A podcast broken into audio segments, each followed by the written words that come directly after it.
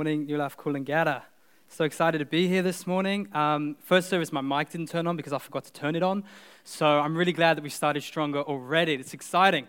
Um, hey, if you have your Bibles today, how about you go ahead and just start strong by opening them up. We're going to be going to Genesis chapter 22 um, and starting in verse 1, so that should not be too hard to find. But hey, as you do that, if you haven't met me, my name is David Schembri. I get the joy of being on team here, uh, and it is actually one of my favorite things, one of the greatest blessings in my life to both serve this community and be a part of it. So, uh, yeah, just pumped to be here sharing the word.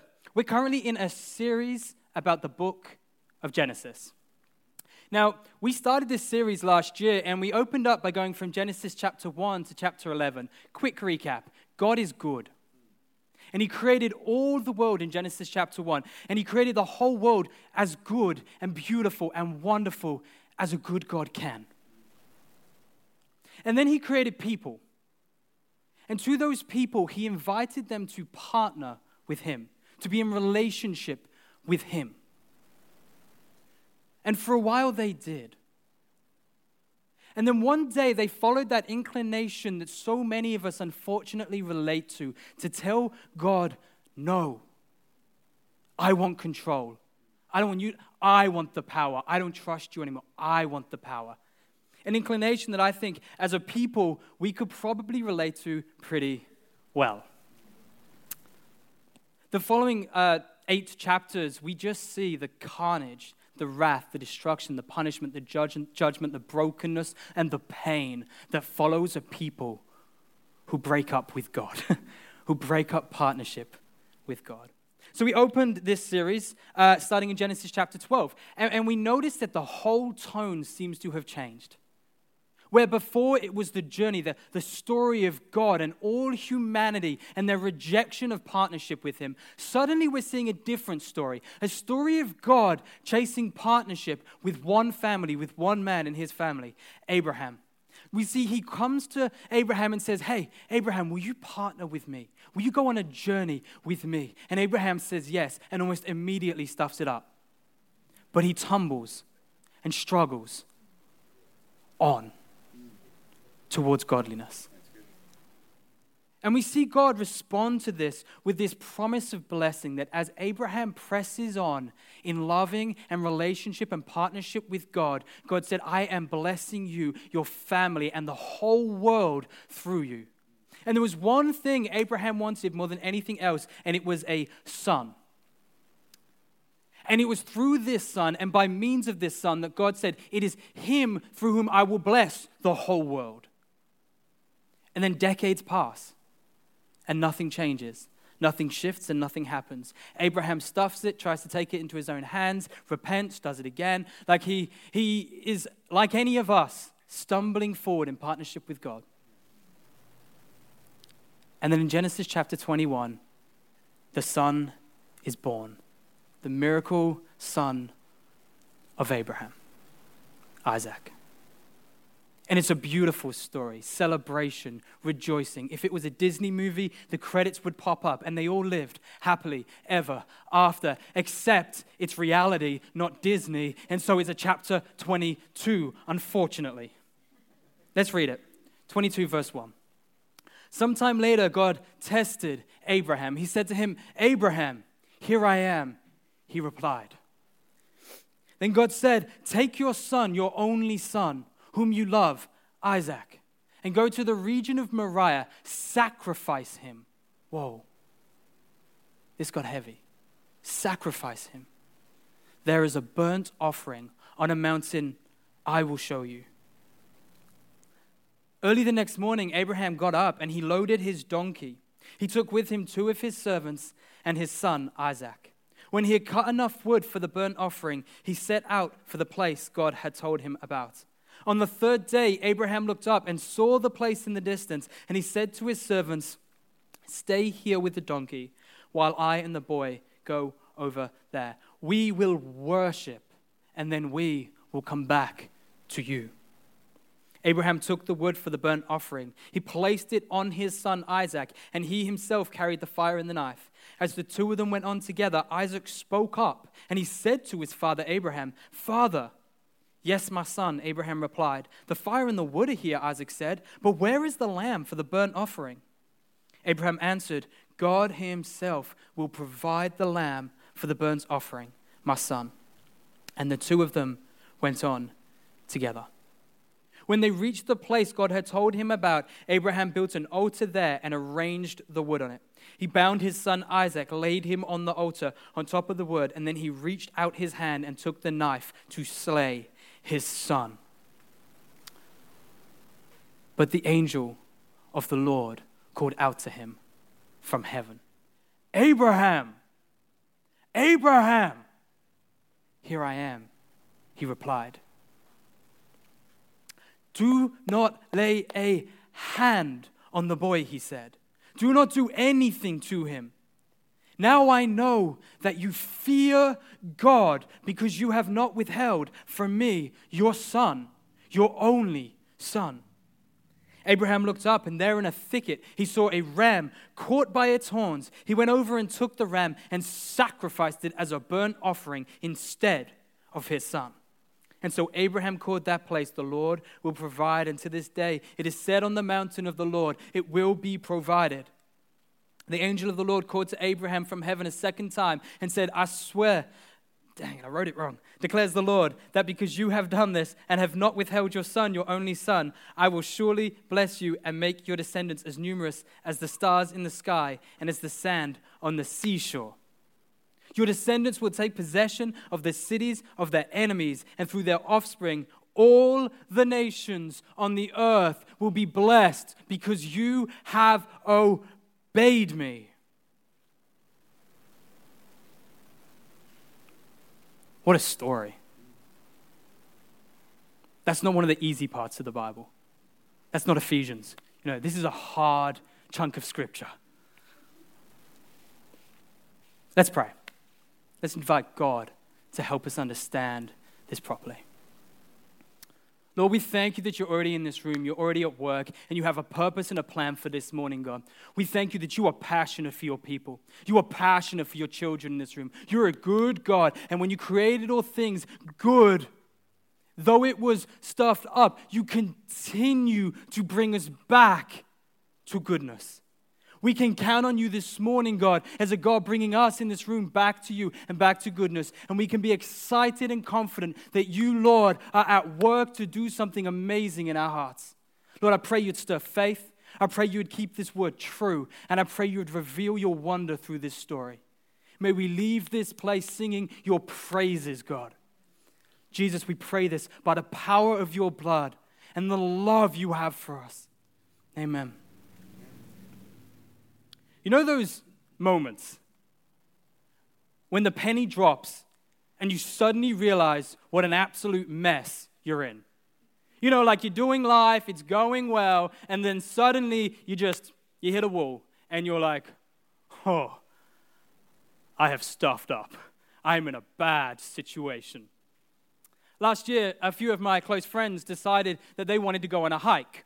And I said, Yay, let's go.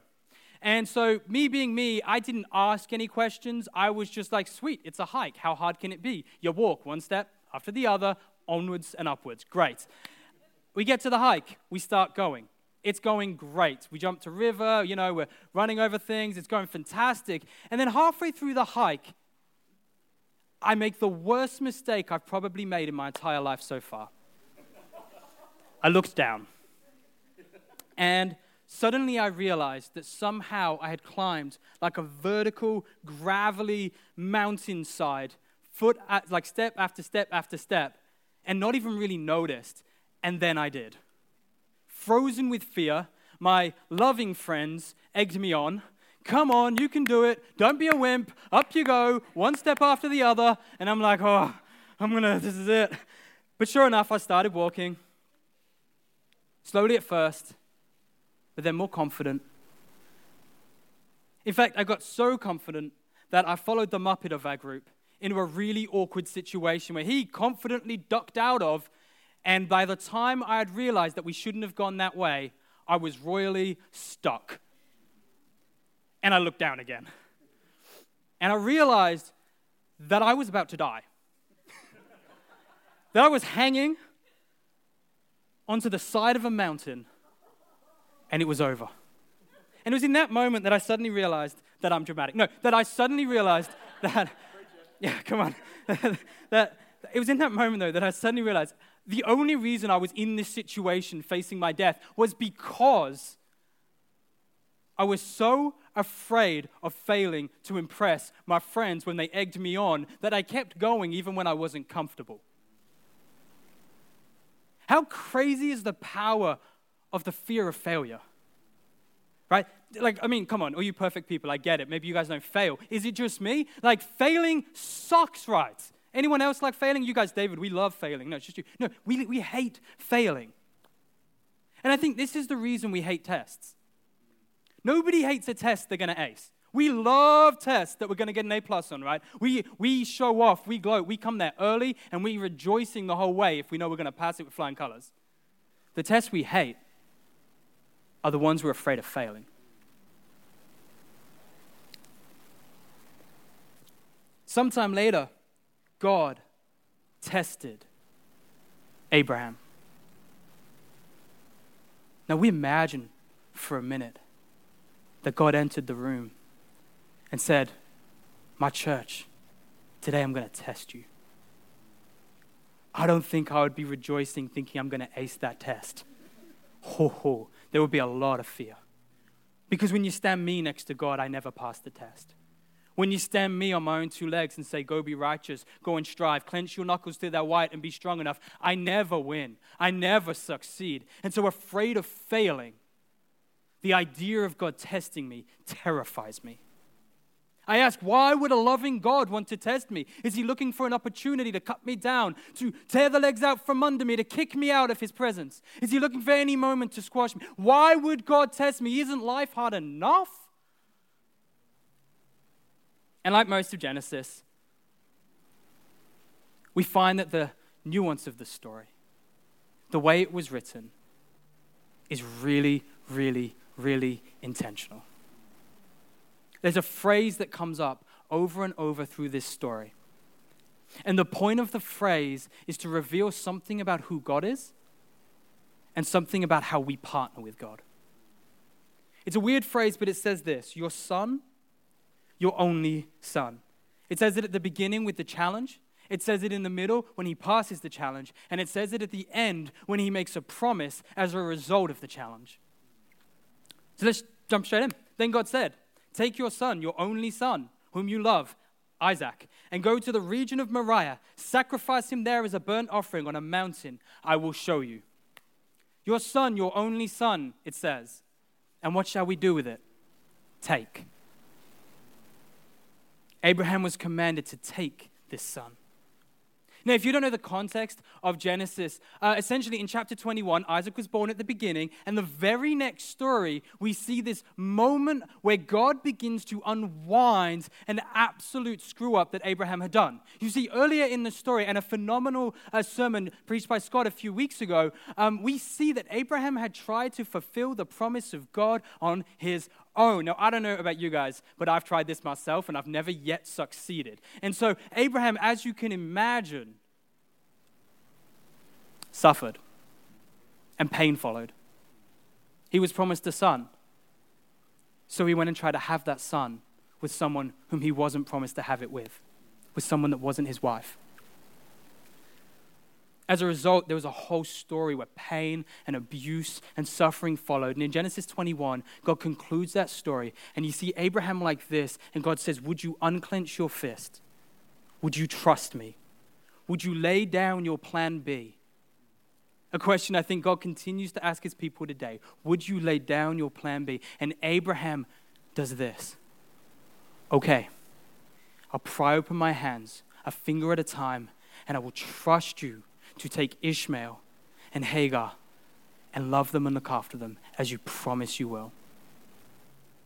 So when it says in here, take your son, your only son, for Abraham, there is no truer truth than this is his only son. His, his only opportunity for a son. His plan B is gone. Um, his, wife is far beyond uh, the age that you would bear children. Uh, and not only that, she's still barren. The only reason he has Isaac is because God did a miracle and brought him Isaac. because God kept a promise that he promised. And so, how does Abraham respond when God says, Take this son and lay him down before me? In verse 10, we see that Abraham does exactly what God says. He reaches out his hand, he takes the knife to slay his son. It may be hard for us in this room to really grasp how big and difficult this moment would have been for Abraham. I've often read this story, and Abraham has kind of been like um, a mannequin or a robot or a, like a machine. Like he's never been human for me. He's always just been someone obeying God because, you know, he's in the Bible. And so, of course, he's going to do the right thing or he's going to do the thing God says him to. But we really don't see until we look at the scriptures slowly how absolutely horrid this might have been for Abraham. In 6 to 7, it says, Abraham took the wood for the burnt offering and he placed it on his son Isaac. Think this through. That means his son Isaac was carrying firewood Firewood is heavy. Babies can't carry firewood. Um, I assume. I've never had one and tried to make them, but I assume they can't carry firewood. And so, they can't? You've tried? Okay, you've tried. Scott's tried. And so, like, it's not a thing. um, this wasn't a baby. In fact, it goes on and says this um, Isaac spoke to his father Abraham. Yes, my son, Abraham replied. The fire and wood are here, he said, but where is the lamb for the burnt offering? Or, in other words, not only could he speak, but he could make sense. Most scholars think he was probably in his early teens. Abraham had maybe 13 or 14 years of relationship, laughter, joy, love for his son. This was not Abraham going, Yep, sure, it's only a son. Sweet. No. In fact, even God says it in, in Genesis 22 2. He says, God said, Take your son, your only son, whom you love. What a moment. What a, what a hard, hard moment. In the chapter before, right at the end, the third story in that chapter, we have Isaac is born. God wraps up the brokenness of Ishmael and Hagar. In the final chapter, uh, the final story, we see God reveal how blessed Abraham was with worldly things. Um, so essentially, God had made a bunch of promises to Abraham, and he had fulfilled all of them. And we see Abraham is so successful, so influential even, that a local king actually panders to him. You know, the king's like, hey, could you leave my people alone? And Abraham's like, sure, you leave my well alone. And the king literally goes, okay. Like, that is power. Like, that is, that is effect, that is influence. Abraham was immensely blessed in his day rivaling kings, and he had everything he wanted, even the capstone of blessings that he had wanted his whole life, which was a son, an heir, a guarantee that his legacy would be continued. This was no easy moment. This was no small moment. This was hard and horrible. And God steps in and he says this Now, Abraham, that you have everything you've ever wanted. Everything you could ever need. Your life is thoroughly secure and certain. Will you still partner with me? Or is there nothing more this vending machine can give you? Will you still partner with me? And I think this is an incredibly, incredibly uh, alive call for our church here today. Having received so many blessings as a community, will we still partner with God. We live very comfortable, though not always easy, though very hard lives at times. We still live very comfortably when you compare us to most of the world. Most of us have uh, a reasonable level of health, a reasonable level of prosperity, a reasonable level, uh, uh, level of promotion and applause. Like we live wholesome, gifted lives. And God, I believe, steps into this church, into this community, and He says, Now that you have everything, now that you have so much, New Life Coolangatta, will we still partner with God? Would we take our son, our only son, fill in the blank? Would we take our security, our only finances? Would we take our promotion, our applause, our popularity, our only sense of success and lay it before God? Would we take our lives, our times, our giftings, our only life, and would we lay it before God in sacrifice and submission? And perhaps in this room, our answer is well, that story you just told me? I'm not sure if he's the kind of God I can trust if he's going to test in such difficult ways. And I'm going to be honest, that would actually relate to kind of where my answer was three or four weeks ago when I started studying this. Like, why would God, what kind of God would do this? And so we see in verse 11 where the story begins to pivot. It says, But the angel of the Lord called out to him from heaven, Abraham, Abraham, here I am. Abraham replies, Do not lay a hand on that boy, he said. Do not do anything to him. Now I know that you fear God because you have not withheld from me. And here's the phrase again your son, your only son. That second use of the phrase, it's no longer now take, it's you have not withheld. He steps in after a difficult moment and celebrates having intervened. He celebrates that he did not withhold, but rather released. And it all pivots on this weird, strange uh, phrase that says, fear God. Essentially, the whole test that Abraham was going through was asking this question Do you fear me? Now, I also have struggled with this phrase, so I went to a smarter man than me and I Googled what could possibly be the answer. And, and I saw John Piper said this Fearing God is corresponding, and the context was, was corresponding in the Bible, with humility, lowliness, and sensitivity of heart. You see it in Proverbs a lot. You'll see the idea of fear of God contrasted to hardness of heart. In other words, to fear God is to sit before Him in the gentle softness of our hearts and just let Him be Himself. Yes, great and majestic in power, but also wonderful in His character. To fear God is to say, Yes, you're great and mighty, and I, I see that power, and it's kind of scary. But it's also to see who He says He is and say, I see that declaration, and I will trust it.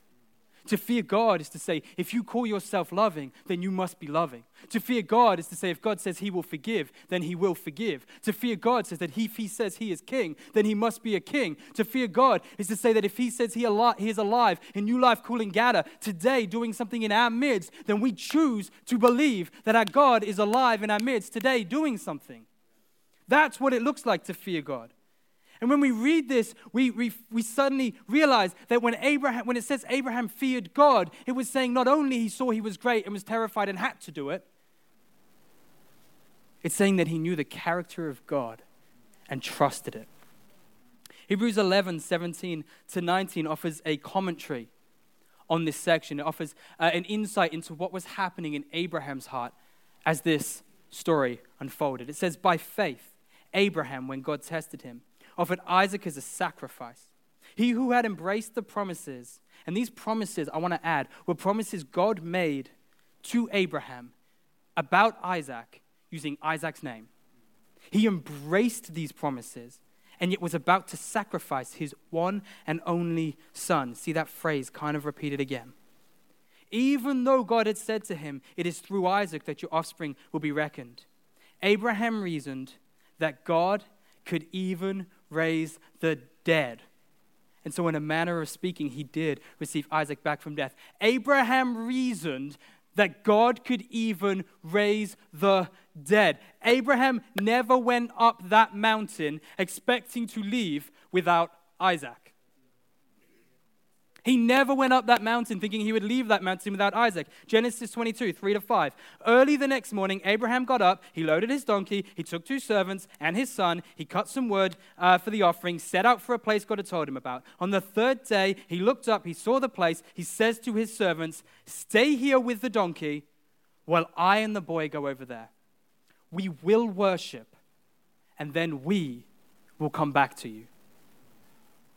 We will worship, and then we will come back to you. Abraham would never went up that mountain expecting to come back without Isaac. Genesis 22, 7 8. Isaac spoke up and said to his father Abraham, Father, yes, my son, Abraham replied. The fire and wood are here, Isaac said, but where is the lamb for the burnt offering? Abraham answered, God himself, God himself will provide the lamb for the burnt offering, my son. And so the two of them went on together. Even then, Abraham was certain that God would intervene. There was never a moment that Abraham thought he was leaving that moment, uh, that mountain without Isaac. Why? Because Abraham feared God. He knew how great his God was. He knew the character of his God. He knew how God defined himself, and then knew that if God defined himself a certain way, it was true no matter what the world looked like. If God said, I am good, just, and faithful, then that is true no matter what our circumstance says. If God says that he will provide and he has made a promise, then that promise stands, and God continues to provide no matter what the world looks like. This is the guarantee that Abraham was so confident. And what we see here is that the tests God asks is never, Are you good enough? The tests God asks is, Will you trust me? Will you trust me? That is what a test from God is asking. Do you know who I am yet? This is what a test of the Bible from God looks like. The whole Bible, you will never find a white knuckle test. You will never find a test where God says, just clench your fists, try real hard, make that constipated face just enough, and press on, and you will be good enough. It just doesn't happen. The story of the Bible continues to be not that we are self sufficient, but that He is fully sufficient. The story of the Bible is that God is enough. Would you trust that no matter what circumstances look like? When we asked the question before, you know, would we partner with God? And if we answered, well, no, I don't know how to partner with a God that did that, that, that would off, tell us to sacrifice our child or whatnot. How could I partner with that God? Then what we're doing is, is we're defining our God by the circumstance we're in. We're defining our God by the test we face. But Abraham had a different approach. He said, I will not test, I will not define my God by the tests I faith. I will define the tests by the God I know. Friends, that is the call of the Bible. Will you define your circumstance by the God you know, or will you let your circumstance define God? He knew his God was not a liar. He knew his God didn't break promises. He knew that his God was faithful and abounding in love. He knew that in Exodus 35, um, 6 to 5 to 7 even, that, that where it says, uh, I am the Lord your God, Yahweh, Yahweh, the Lord your God. I am compassionate, I am merciful, I am slow to anger, I abound in love and faithfulness. You know, he knew this God personally through relationship. He knew the God who, in, you know, 1 John, it says that God is love.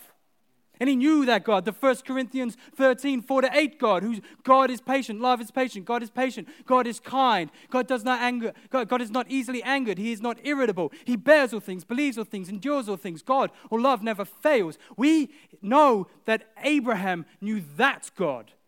And not some weird God some guy had told him on Facebook. Not some weird God that he picked up from his bad family habits or hurt relationships or own inward brokenness. You see, when we see God put us to the test, He's simply asking if we'd be the kind of people who lets Him pass it. And that means when He puts us to the test, really, He's only ever putting Himself to the test and saying, Will you be faithful and watch how I resolve this?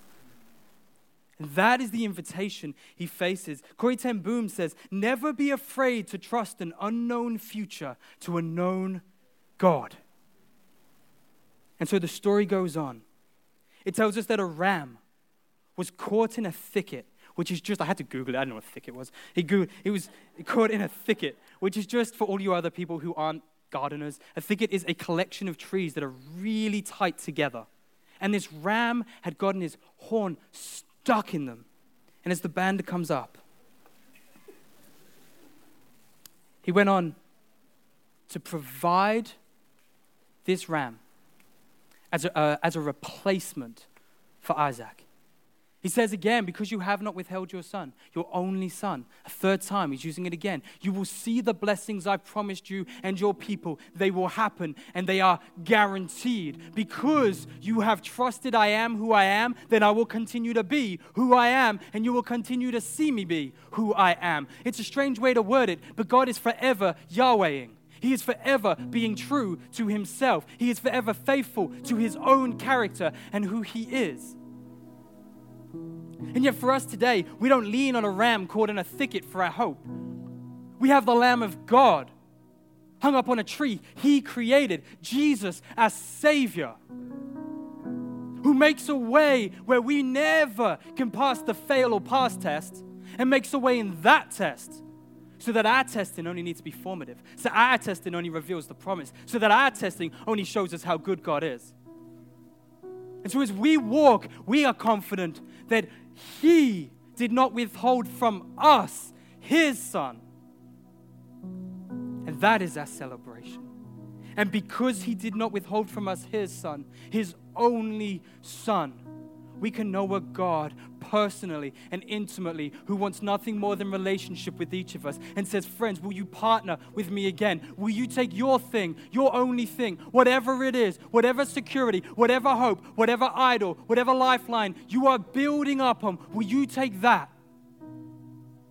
My friends, will you take that? And will you trust me with it? Will you be like Abraham and say, I will not withhold that plan B. I will not withhold that sense of security. I will not withhold that worldly accomplishment. But I will let God be my salvation and my hope, my freedom, my formation, and my future. Because today, my friends, we no longer need to judge our circumstances. We no longer, sorry, need to judge our God by what we face that broken body, that hurt wound, that heartache, that past abuse, that financial difficulty, that coming storm. We don't judge our God by that anymore. We judge that by our God and say, He is good, He is faithful, He is love, He is patient, He is kind, He is present, and He never leaves us and He never forsakes us. Will we take the crutch that can never be more than a crutch and choose to walk? So perhaps in this room, we're responding to this, and you're like me who, who sees this situation and says, God, I'm terrified of tests from you because I'm terrified of failing you. Perhaps in this room, you're, you're more the apathetic type who says, God, I know you're filled with grace, so I'll do what I want. And when you test, I know we're good, so it's okay, I won't even try. Perhaps in this room, you're the person who steps up and says, I try and I try, but I feel like I fail and I fail and I don't know how to not withhold. I don't know how to take my brokenness and release it to God. Or maybe you're in this room and you don't even know who this God, this Jesus, this loving Creator, Father, and good, good, good Savior is. I'm going to invite all of us to respond in the same way in just a moment. I'm going to invite us as we are able, as many of us are as able, to come before God on our knees. I'll pray very briefly, and then I will sit in silence as the band plays over us. And I invite us to bring that space to God and say, God, the only answer to all of those, to all of those situations, to all of the ways of approaching this story, the only answer is to know more of God. Know more of His goodness, know more of His love. And we want to lift that up. What if this moment is a test? What if this is the moment where God says, Would you release? And would you let me be God? And like I, Abraham, we can say, I will not withhold my pride. I will not withhold my dignity. I will not withhold in this moment, but I will lean in and I will press in and I will seek the Savior who is good and faithful. As you are able, let's do that now.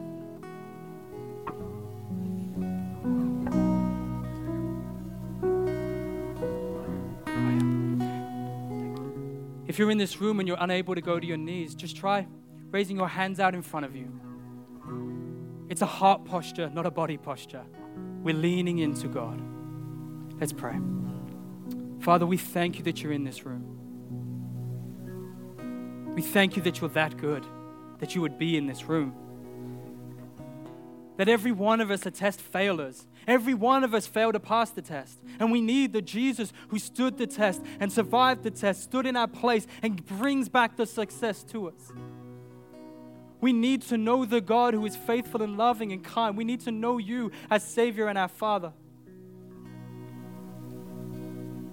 And as we sit for just a few moments, we pray you would reveal something of yourself as we earnestly chase after it.